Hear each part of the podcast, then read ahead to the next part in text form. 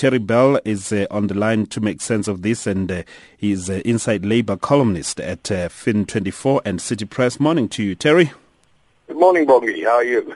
I'm fine, thank you very much. The Reserve Bank was going to keep increasing, uh, you know, their rates so that they deal with the problems that we have. Is that how it should be done? What do you make of that announcement?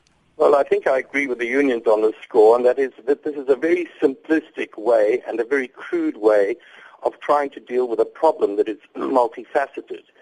Um, it's merely going to create more and more trouble, more and more problems for ordinary working people. We already have a massive problem of household debt.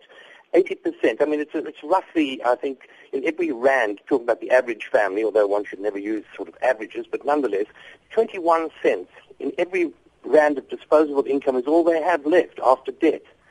So you add to this on top of what we've just had, the fuel, fuel price increase, the increases across the board from the last budget with the road tax, etc., it's going to push up prices anyhow. So they have created the problem. They then try to deal with it by creating more problems for working people. There are other ways of doing these things. What you do by increasing your interest rates, you have people in, say, United States or Japan who can borrow money at one and a half, two percent or something. They then invest it in this country at seven, eight, ten percent or whatever return, and it creates more problems for the national debt. So I think there are other ways of doing these things, and it requires an overall view. It requires a holistic view. We de- need a decent import-export policy, a decent agricultural, a decent industrial policy. That's where the problem lies. But that holistic approach then means a whole lot of players, shareholders, entities come together and chart a way forward. How soon can we see that happen, you know, given the, the current uh, political climate in the country and given the current economic climate in this country? Well, given the current political climate, this is one of the biggest problems going. I mean, we have to sort things out. We have no stability, and therefore we have no decent clarity in terms of policy. We have lots of rhetoric.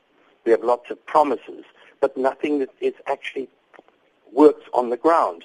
And that is one of the greatest problems. We need to stop now and say, look, inflation targeting in itself, is that a, a, way, a means of, of stopping higher prices? What about a decent agricultural policy? What about having um, killed virtually our tomato industry by allowing a flood of, of subsidized imports from, from the European Union? These are the problems. So government cannot try to cure this through the Reserve Bank. The Reserve Bank's been given the task of merely targeting inflation. And I think that's ridiculous. The Reserve Bank's policy, part of its policy mandate, should be to look after the preservation of jobs and the stopping the deindustrialization of the country. But let's look at uh, the Reserve Bank. I mean, uh, really, they, they say that they expect headline inflation to peak at 7.8% this year, well outside the limit of uh, the upper target of 6%. So, just the bank alone, what can they do at this uh, difficult time? Well, the bank should not worry so much about just the inflation, inflation in and of itself. So, right, we've got this now. What can government do?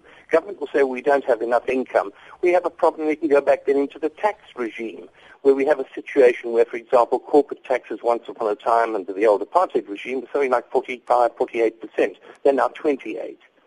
We say we need this because we are encouraging investment. We've not had those um, greenfields investments at all. I mean, we hail things like when Barclays came and bought Absa, a going concern. They've already taken out of this country in terms of dividends more than they paid for the bank, and now they can sell it.